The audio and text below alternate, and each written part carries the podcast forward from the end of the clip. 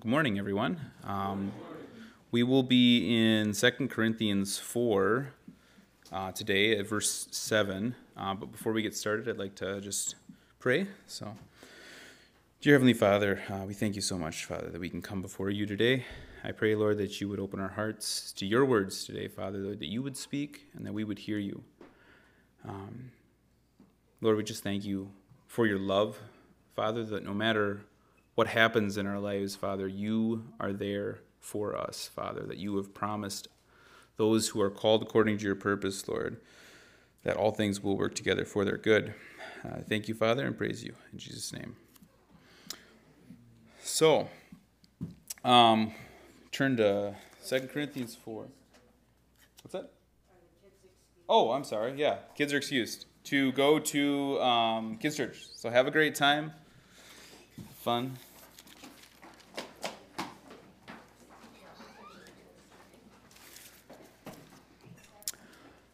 So before we get started here, um, I want to give a little bit of background to Second Corinthians. Um, so Paul here, he uh, this letter is really written in almost a defense of his uh, the suffering he's been going through for the churches. Um, so it's funny we're going through Job right now with the youth group, and it's amazing to me how consistent human behavior is and our tendency towards the same exact thing. Um, so we're always going back throughout human history. It's like there's a couple driving factors, and it makes sense given that humans haven't changed, right? Um, but Job, we're, we're talking about Job, and Job was a righteous man before God, and he was put through uh, a very painful sort of testing, right? Um, Satan was allowed to take everything he had and pretty much give him a terrible disease. He had to go through this period. And in the end, um, he's drawn closer to the Lord through that. But his friends who come to help him and to encourage him, they, uh, they'll sit there and tell him, hey, you're doing it wrong. You've sinned and you need to repent. And that's why you're going through this trial. That's why you're going through this struggle. And you look at the Corinthians, and they were thinking the same exact thing and being taught the same exact thing that Paul couldn't possibly be righteous or really, you know, the guy they should be following if he's suffering this much. There should be no reason why he should be suffering like that. And so it's just crazy to me. You look today, and the prosperity gospel is here again, right? Everyone, if you you just have the right amount of faith, you do the right things, God's going to give you wealth, health, and happiness. Well, it's not how it works, right? we, we see that throughout Scripture. Um, it was true for Job, it was true for Paul, and it's true today. Um, so the consistency is, is just really interesting here because the Corinthians here are being taught by these false teachers and these opponents of Paul who are coming into the church and saying, Yeah, Paul isn't really the guy you should be following because look at how much he's suffered. Look, at has he gotten any richer through this? Is he doing any better? Uh, no, he's suffering and he's struggling. Um, so look at me. I'm wealthy. I, I'm healthy, right? Following what I'm saying. Don't listen to Paul. So that's why Corinthians, Second Corinthians is really being written here, uh, or at least partially, uh, is just to reveal that suffering is part of being a good Christian, right? That's just part of it. And, and why is that true? Well, if we look at Jesus' life, Jesus suffered. He lived a life of suffering, and we're called to be like Christ. So suffering and persecution are part of that. Um, so Paul here is going through that exact same thing. And I, want to just give a little bit of um, Paul's credentials quick. Um, I think it's really easy to think, you know, we hear uh, be like Jesus, right? As Christians, we're called to be like Jesus. Well, what does that really mean? Like, Jesus was God. That's hard. How do we be like Jesus? How can you be a perfect person, right? Well, I think that can sometimes it can get really easy to get lost in that thought and how in the world can we ever pull that off? Sometimes we need another example, and Paul is probably the perfect example of a person tempting to be like Christ. Um, so, just a couple things. Jesus, he came down from heaven, right? So he left his glory and his power above, right? He came on a mission to save mankind from their sins, right? Paul gave up his blooming career, right, and his wealth to live a life of suffering to bring the gospel to the Gentiles. Um, so Jesus, right, lived a hard life. Um, he was constantly, he was homeless, right? He was constantly in danger. People were always trying to kill him. All right, but he lived that life and he, he gave that mission out. Well, Paul did the same thing, right? He went to the Gentile world, right? The un, unbelieving Gentile world. For, for a Jew, that's crazy. You don't bring the gospel to the Gentiles. Why would you do that? The Gentiles are like the, the dogs. You know, we're, we're the sheep. They're the dogs, right? That's, that's kind of the way the Jews viewed them. Um, so he went to the Gentile world, right? And he lived this life of suffering to bring the gospel to the Gentiles. Um, and then ultimately, right, Jesus, he died and he paid the price for all humanity. Paul eventually died um, a martyr for his faith and in that mission to bring the gospel, right? So I'm not trying to make a comparison here, but there's some similarities, right? Obviously, Paul can't be compared to Jesus, he's just a man. But there's similarities, and Paul took his, his walk literally as a Christian, right? He, literally tried to partake in Jesus' sufferings. He wasn't afraid of suffering because he knew that Jesus suffered, and through that suffering, he was going to be glorified, right? So, um, before we get into too much more, I want to say I am not qualified to preach this message, right? I am like in kindergarten in sufferings. Paul is like postgraduate degree in sufferings. So, we're going to look at what Paul has to say and not what Lance has to say because I don't have anything to say on the subject. So, um, if we turn to, um, we'll go to Second Corinthians, just a ch- couple chapters ahead, 11, 23 through 28. Just want to give a little bit of Paul's credentials here.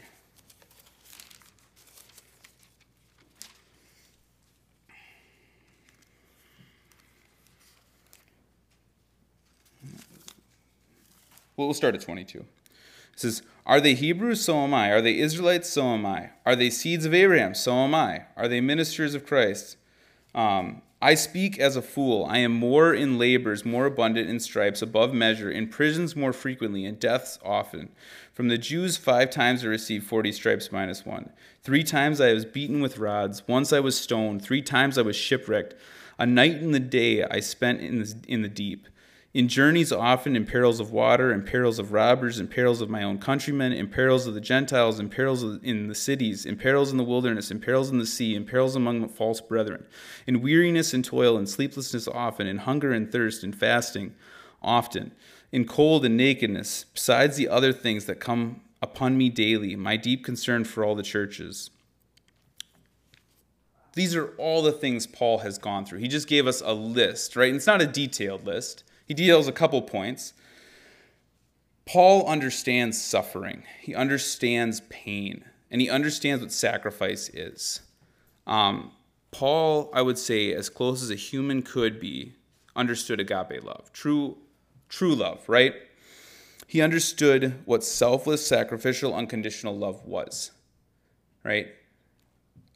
So he understood what pain and hardship was, and he understood what sacrificial love was. And so he's saying, hey, to all these people telling, hey, this Paul, he doesn't know what he's doing. He's saying, this isn't this isn't true. If you look at Jesus, you're going to see that same life, that pain, suffering, sorrow, struggle. It is not God doesn't just give to those who, you know, are most spiritual and he doesn't just give them the easy ticket and they're good to go. Um, oftentimes, those are the most um, toil worn, struggle filled people. Um, so I want to just turn to 7 now, or, chapter 4, sorry, verse 7. And we'll, we'll start this chapter here. So Paul says, But we have this tre- treasure in earthen vessels, and that the excellence of the power may be of God and not of us. We are hard pressed on every side, yet not crushed we are perplexed, but not in despair, persecuted, but not forsaken, struck down, but not destroyed, always carrying about in the body the dying of the Lord Jesus and the life of Jesus, um, and, and that the life of Jesus may also be manifested in our body. For we who live are always delivered to death for Jesus' sake, that the life of Jesus also may be manifested in our mortal flesh. So that then death is working in us, but life in you. So Paul starts out um, and he says, We have this treasure. Well, what's this treasure he's talking about? We need to go a couple of verses back in order to, to see the treasure he's talking about. So if we go back to verse 5, he says, For we do not preach ourselves, but Christ, the Lord, and ourselves are bondservants, or our, and ourselves your bondservants for Jesus' sake. For it is that the God who commanded light to shine out of darkness, who has shown in our hearts to show the light of the knowledge of the glory of God in the face of Jesus, in the face of Jesus Christ. So this is this this give the light and knowledge of the glory of God, right? That's what this treasure that he's talking about is. That's what has been put in these earthen vessels. Um, so Paul's saying we have a treasure, right, in an earthen vessel. And I want to say just one thing about these earthen vessels. So this isn't speaking so much of our physical bodies, right, as a receptacle for our soul. This is speaking of, right, humans as receptacle for God's light, glory, right? His gospel, right? His spirit. He's, he's talking about us being receptacle for that. And he uses earthen vessels here. So in the ancient world, um, there were a couple different types of vessels, right? There were your pottery, your earthen vessels. There was your metal vessels, and there's your glass vessels, right? Um, the uh, metal vessels, right, are really valuable. Metal in the ancient world was very valuable. Um, they didn't have a whole lot of it. Most mining operations were on the surface, so it was expensive. You could melt it back down once you know you were done with that vessel and make it into something new. Um, and glass was kind of the same way. You could melt it back down. You could start over. Um, earthen vessels, really, once they're broke, they're they're they're done. They're throwaway. Um, so they weren't very valuable. Um, they were the least valuable form of vessel. And when Paul is talking about, he says we here, he's talking about, right, the apostles, not just himself, but those on mission to the Gentile world, the ones the Corinthians would have been coming in contact with, Paul and the people with him, right? He's talking about them uh, as if they're earthen vessels. Well, from what we know about Paul, Paul was a pretty great Christian, if you want to say great in that word. Um, Paul wouldn't have said that. But in our minds, if we were going to pick out points of like who to be like, well, be like Paul. Um, he says he's an earthen vessel, but that's only because of what he's carrying, this treasure. In comparison to this treasure that he has inside of him, he's nothing. He understands that. He's like, the treasure, that's that's important. God's glory, God's spirit, God's um, the gospel, right? That's the treasure, not what I have, not anything I am. The treasure is that the gospel, and in comparison to that, I'm really nothing more than an earthen vessel. Um, and not just that, I, in and of myself, I'm, I'm basically useless, right? So he's, he's comparing that um, with with this treasure here and kind of throw away, right? Doesn't need to. God could replace him if he needed to. Um, and then also on top of that, he says God uses these earthen vessels in such a way so that none of the glory comes to the vessel, right? You could look at, um, like, um, if you had a nice metal vessel, right? Whatever's inside of it might be worth a lot less than the vessel holding it, right? Because I said metal metal is very high quality, um, was rare. And so the treasure, none of the glory from this treasure comes back to the vessel, right? It's just a throwaway earthen vessel. That's what Paul is saying. It's not, he's not important, his body's not important. Um, God's, the, the gospel is important, God's glory is important. And he'll talk a little bit more about that here. He goes on in verse 8 he says, "We are hard pressed on every side, yet not crushed. We are perplexed, but not dis- or but not in despair. Persecuted, but not forsaken. Struck down, but not destroyed." So this gives a picture, um, a couple different pictures. Uh, but I'm thinking first of like um, someone who is under attack, right? If they're hard pressed, I think of like a military. Um, in the ancient world, uh, battles were fought right hand to hand. It wasn't there was not a lot of long range combat, and so a lot of times like there would be like a shield wall, right? And it would hard pressed was when you were getting compressed. So your your formation was being broken. You're getting they're pressing too hard. We can't hold together, and we're going to break apart. That's what he's he's saying. We're, I'm like feeling like I'm breaking apart. Also, it gives you a picture of uh, like a hunted animal. So hunters, a lot of times, they'd hunt the more um, like in the ancient world a lot of times it was it would be more of a circle. You kind of find out where your quarry is right? You make a big circle and you kind of just compress um, on it. So that's how paul feels. He feels that he is always under this constant pressure and that makes sense right? We just went through his trials all the things that he had been through. He feels compressed um, but yet he's not destroyed. Yet he's not in despair. Yet he's not um, he's not perplexed or, or he's not um, yeah he's not crushed right? So paul feels that he is still even though he's under all this incredible weight of pressure he's not um, he's not in despair. And jesus was in the same position right? A lot of times not that he was perplexed or um, felt that he was in a, in a bad spot at any point in time right? Jesus knew what he was going to go through. Paul didn't necessarily. Um, but Jesus was hunted. He was a hunted man, just like Paul is a hunted man. So they, they were going through, again, like he's going through a lot of what Jesus went through.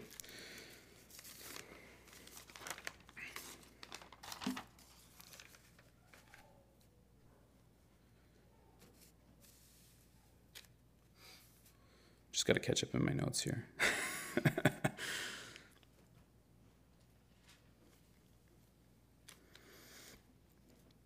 So Paul was persecuted, yet he couldn't be overcome. Um, and why, why couldn't Paul be overcome? Well, we go back to that treasure, right? He knew the gospel, he knew what he was saved from. The worst he had to fear from mankind was death. And after that, they couldn't do anything more to him. So he had victory. He knew he was victorious in Jesus. Even though he was going through all these struggles, he knew he was victorious in Jesus. And he's trying to make that point again to the, the Corinthians here. He's trying to make a point. He's saying, I've been through all of this, yet I'm victorious in Jesus. And he's saying, always carrying around about in the body the dying of the Lord Jesus. He's reminding them of the crucifixion. So if you look at it from the Corinthians perspective, what they're saying to Paul is almost like a Christian going and looking to their salvation, saying, Yes, I'm saved. I'm saved. I'm free from sin. I'm saved. Um, we're not going to talk about the crucifixion anymore because that was bad and I don't want to deal with that it would be the same picture. They're looking at Paul and they're saying, Yes, we're saved. We're in Christ. We're doing good. Oh, but Paul, he's struggling over there and he's suffering. And they're not putting two and two together that the reason Paul is suffering is because he's trying to bring them the gospel, right? He's trying to bring them God's word. The same thing is true for us, right? If we ignore the crucifixion, that's how we're saved, right? We can't do that. The same is true for the Corinthians. They can't look at Paul say, Yes, thank you for bringing us God's word and that we're saved, but we're not going to look at your sufferings. That's a bad thing. That can't be good. Even though that's the only reason he had or they had that um, knowledge in the first place.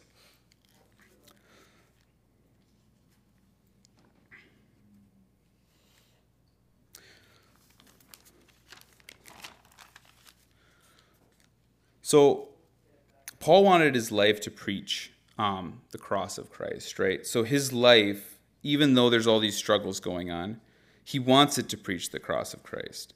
This is in verse 11 For we who live are always delivered to death for Jesus' sake, that the life of Jesus, who also is manifested in our mortal flesh, um, so then death is working in us, but life in you. So, like I said, he's whole reason he's going through all this suffering is to bring the gospel to these churches. Um, that's why he's going through it. And it's, it's a picture of Jesus. He's saying, just as Jesus suffered, just as Jesus died, just as the gospel that you understand is going on, this is a smaller picture of it. I'm bringing it to you through all these, these trials. So don't discount what, what's being done. That's what he's telling them.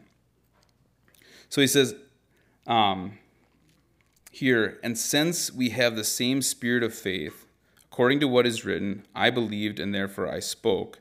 We also believe and therefore speak, knowing that he who raised up the Lord Jesus will also raise us up with Jesus and will present us with you. Now, Paul kind of takes it and he brings it home a little bit because he's putting himself on the same level as the Corinthians now. He's pulling them into his same situation. He's saying, you know, we're the same spirit of faith. Um, and he says, we also believe and therefore speak, knowing that he who raised us up, up the Lord Jesus, will raise us up with Jesus and will present us with him. So by grouping himself in with the Corinthians, or grouping the Corinthians, I should say, in with him, he's saying, okay, I'm not alone in this. Like the suffering part isn't just for me, Paul, because we're on the same, we're in the same, we're the same spirit of faith, right? We're going to be raised up together with Jesus. And if that is what we're called, if that's what I'm called to do, is to suffer, then that may also be what you're called to do.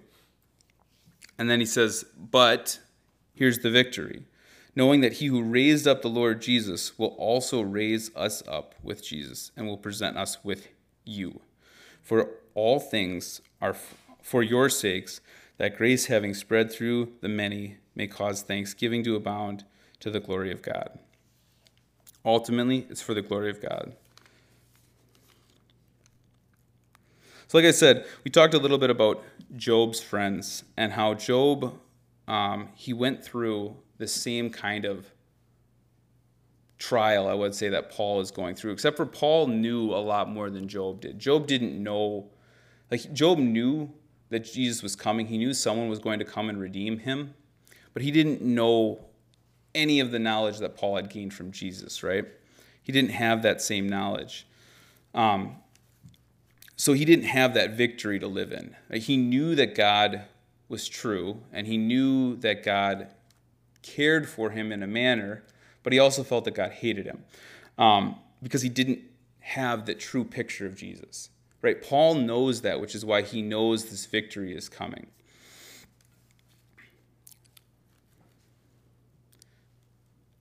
So, like I said, the Corinthians despised um, that suffering because they already had the victory. Um, but without even realizing that the victory was only possible because of what Paul had done, because of what Jesus had done, right? They were living in that um, victory without actually seeing the sacrifice that went into it. Um, and that probably comes down, like I said, a lot to the area it lives. So Corinth was a really, um, it was a port city. Uh, it was a very, um, not a great place to be, uh, very worldly city. And so suffering and um, having little, right? Being poor, being um, weak, all of those things uh, wouldn't be attractive to the Corinthian believer, right? So they're falling almost back into their old ways since when Paul had first come. Um, so at first, like it makes sense why they would turn um, from Paul and look at him in this in this negative light. I want to turn to Philippians 3:10 here, just to go back a little bit to, to Paul here. So.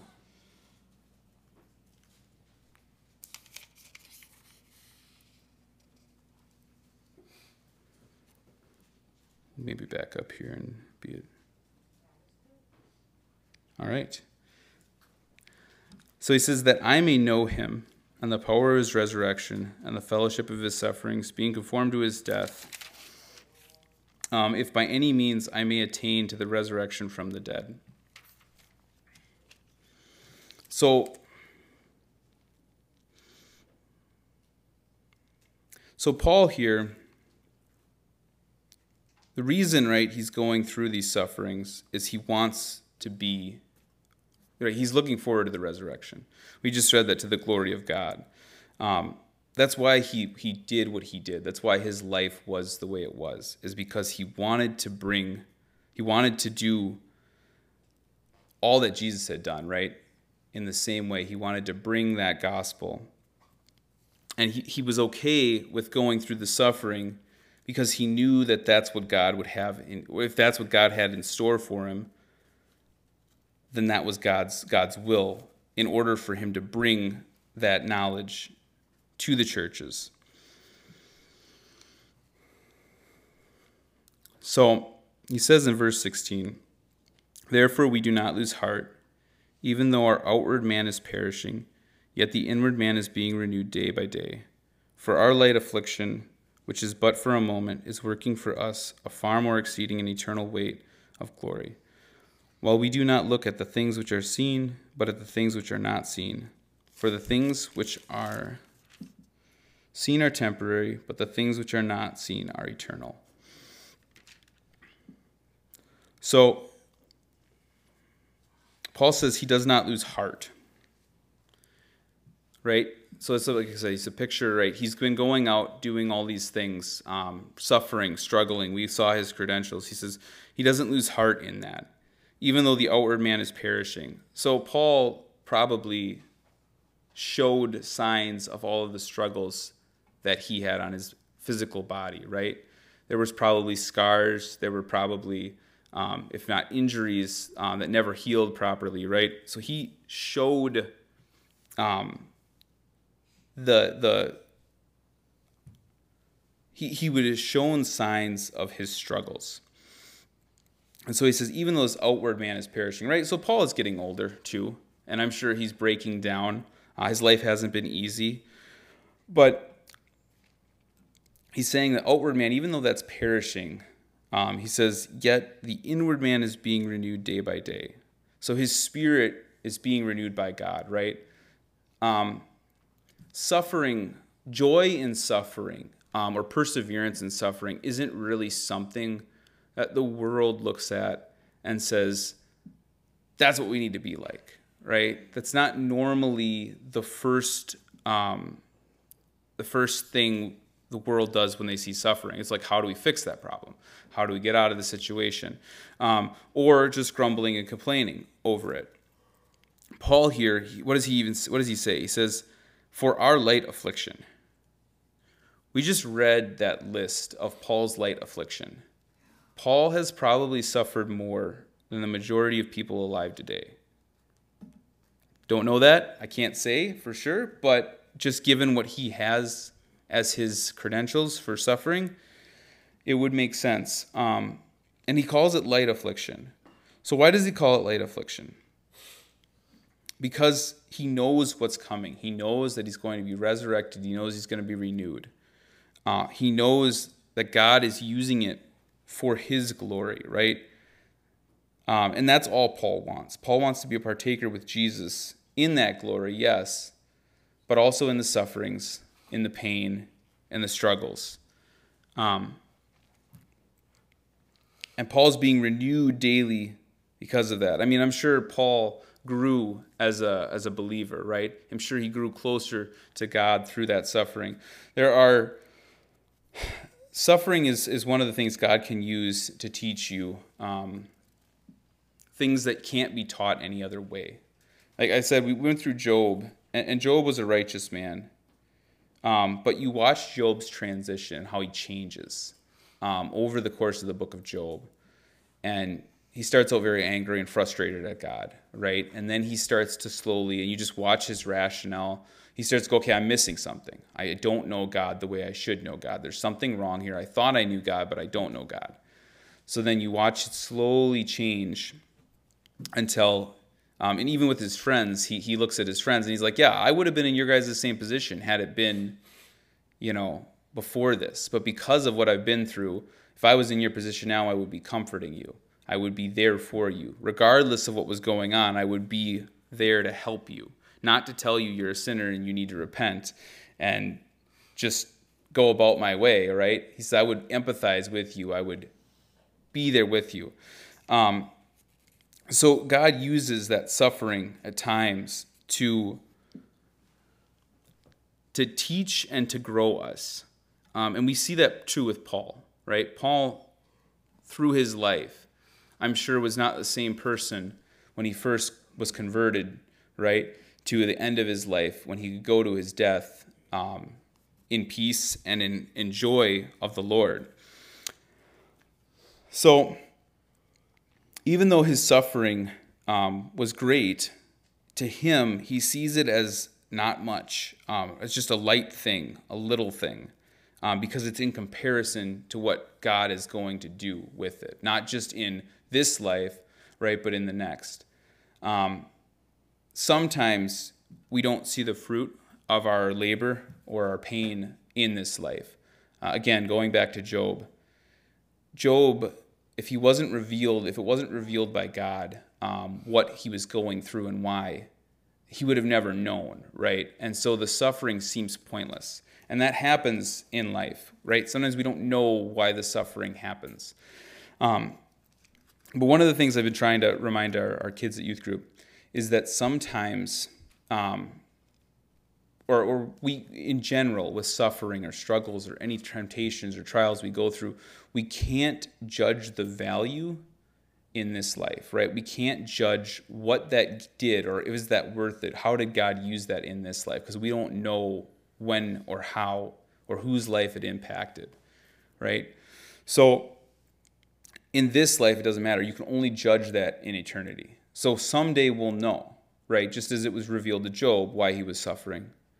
Someday we'll know. Paul got to see a lot of the fruit of his labor in his life. Um, he saw churches start. He saw um, people come to faith in Christ. But um, we have a promise from God that He's going to use um, all of our what He His path, His plans for us are going to be for our good, and not only our good, but for others' good.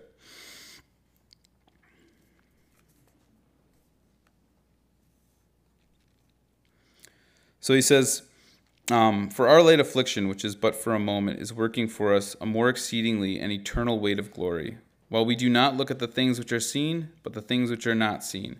For the things which are seen um, are temporary, but the things which are not seen are eternal.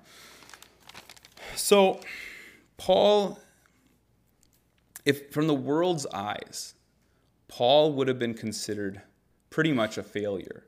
Um, he would have been considered like you gave up your blooming career where you could have influenced politics, you could have done whatever you wanted, you could have been a great teacher, you could have done whatever you wanted, um, but you exchanged all of that for a life of suffering, uh, a life of hardship, and then ultimately martyrdom for your faith.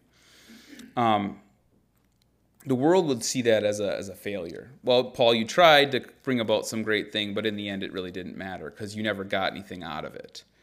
Um, Paul doesn't see that, but he gives us a little bit of wisdom here. He says that he keeps his eyes on the things that are not seen rather than the things that are seen.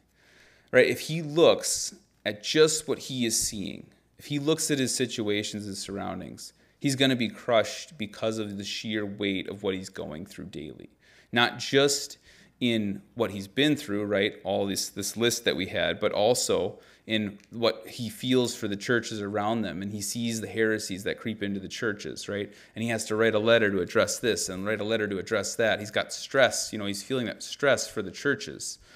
Um, if he focuses on the here and the now and he focuses on just his situation, he's going to be crushed by it.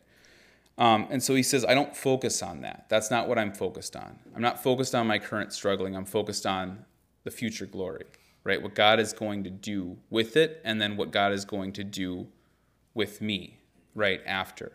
I know this is just a momentary thing, it's a temporary situation, and that eventually God's going to make it all right, and I'm going to be in glory with Him. So Paul looks at that, and I think that's really true for our sufferings. If we focus on the suffering, we focus on the situation, it immediately takes our eyes off of God, right? If we focus on the, the what's going on in our lives, and a lot of times we can't change it. Sometimes we can, um, or we, we can work towards it. Um, but if we focus on the things that are going on in our lives that we can't change, we're just going to end up getting caught up in that. Our eyes are going to be taken off of God, and we're going to grumble, suffer, and not have his joy, right? That gives us the ability to be joyful in times of suffering. Not that joyful always looks like happy and, you know, excited to start your day. Um, but there's the joy, right? That, that perseverance. I want to turn um, to Romans 5, 3 through 5 here. Ah, we'll just do 5 through 5. Or 1 through 5, sorry. My bad. Um, so therefore, having been justified by faith, we have peace through uh, with God through our Lord Jesus Christ, through whom we also have access by faith into grace, in which we stand and rejoice in hope of the glory of God. And not only that, but we also glory in tribulations, knowing that tribulation produces perseverance, and perseverance, character, and character, hope. Now, hope does not dis- disappoint, because the love of God has been poured out in our hearts for the glory over um, by the Holy Spirit who is given to us. So we talk about that treasure, right? And that treasure is the Holy Spirit. But Paul here, he, he talks about how we glory in tribulations, or we find joy in tribulations, in the struggles that are going through, because it's going to produce character, right? We're going to be drawn closer to God through that. If we look and we focus on those eternal things, the eternal perspective of this life, we're going to grow rather than to grow in bitterness, right? Because that's the other alternative. We grow in bitterness and complaining. Um, if we focus on what God is do, might do with that situation and how He's going to do what He's going to do, um, we may not know what that is, but we are promised that He's going to use it for glory. Um, and I don't know about any of you guys, but when I've seen someone going through a trial or a struggle and they're holding tight to the Lord through that, it is one of the most beautiful things. It's it's hard to fathom that kind of faith, but only a struggle or a trial can produce that, right? Um, it's a huge testament to God, not to us, but to God, because we're just those earthen vessels, right? We really can't do anything on our own. And that's why you don't see that in the world. You don't see that kind of perseverance through a struggle or a trial, especially not something that's um, has no. Think of a, a disease that has no cure, right? You don't see that in the world. It's more of a how, how do we fix this? What am I going to do? Right? And there's that despair, right? We don't need to have that because we have God. Right? Paul knew, I'm sure Paul knew that in his life it was going to end in martyrdom. I'm sure he knew that. Um, he did towards the end of his life before it happened, but I'm sure he was confident in that. All the other apostles had been um, martyred, so or almost all the other apostles had been martyred. So why wouldn't he? Why would he be any different? Um, so yeah, so we're called to follow Jesus' example and be like him, right? Um, and that's a hard hard to follow. So if we need someone to picture who's a person, right? We can do that, right? It is possible to be like Paul. I'm not saying we need to go out and leave, you know, and, and go out to the all right, we're going to the, the tribe of natives somewhere in, you know, this island off in the middle of nowhere and we're going to bring the gospel to it. That is not necessarily what's being said here, right? God has his own plans for each and every one of us, right? God's plan for Paul was to send him to the Gentile world and start Christianity um, throughout it. But that perspective that he had through that, um, how, how he went about his life, right? How he carried himself through struggles and trials. Because life is struggles and trials, right? It's there's always struggles and trials. Um, and Paul, the way he went through it, right? He was always looking above. He was always looking to God. He was always looking towards what God was going to do with this, not how much this hurts or how hard this is. He always was looking forward. If we can do that and be like Paul in that way, I think that's a huge, it would be a huge testament to our faith in God. Um, And then also just not focusing on the trial, focusing on what God's going to do with it, not the trial itself. If we can do that, um, our witness is going to be so much bigger than anything we can ever imagine. Because as soon as something happens in your life, that's when people want to see how you're going to react. That's when, you know, it's like it's like when you're on the side of the or you're driving down the road and there's an accident. What happens? What does everyone do? They slow down. And they don't slow down usually. If there's a lane clear and everything's good to go, they'll still slow down. Why? Because they want to see what happened. Right? So they slow down. You'll have the road, stare on the road. Okay, what happened? And that happens every time and then usually causes another accident, right? But um, that besides the point, um, people like to see, right? By na- nature, we're curious. We want to see what's going to happen. Oh, that person's going through that struggle. Oh, what are they going to do with it? How are they going to react? You know, especially with their faith. If you have um, proclaimed your faith, right, people are going to look at it and say, okay, let's see if you're any different than anyone else. Um, like I said, I, I've seen many people go through struggles and suffering. And I can't speak personally because I've had a fairly easy life. But that testament to their faith, um, it pointed to nowhere else but God. All right? That's where it pointed. You didn't look at that person and go, wow, they're an amazing person. You went, how in the world can they go through that and be okay? And it's like, ah, because they have God, right? Because they're trusting in that victory. Um, so, yeah, if we can be like Paul in the way he viewed things and how he looked forward, um, that's going to make us more like Jesus, right? Because it's Paul was about as close as you can get. We just went through his life, um, the things that happened in his life, and his life even lines up. There's so many similarities with his life versus what Jesus did. Um, so I think in closing, um, if we can think of those two, remember those two things, and stick close to those two things, I think it's going to um, improve our witness, and not just that, it's going to encourage us. Because if we focus on Jesus and the victory versus focusing on the struggle and the trial, um, right, we're going to be drawn closer to Him. We're going to be more joyful. We're going to be made more into His image, because, right, by beholding we become changed. If we behold Jesus' victory, we're going to be changed to that victory. Dear Father, I just thank you so much for all that you do, Father, Lord, that you are in all of our sufferings, Lord, that nothing we go through um, can be compared to what you did for us on the cross, Lord, when you took on the full weight of God's wrath for our sin, uh, not just in not just in your earthly body, Father, but in your spirit. Um, thank you, Jesus. We pray, Lord, that you'd give us the strength uh, to walk in your ways, Father, to be like Paul. And Lord, that you would just give us that perseverance, Father, through trials, that we can look to you. We can trust in your victory, Father, rather than in the struggle and the trial or our own knowledge, because we know, Lord, how faulty that is. We just thank you so much and praise you. I pray that you would bless this Bless this day, this week, Father, that we would shine for you. And we just thank you and praise you. In Jesus' name, amen.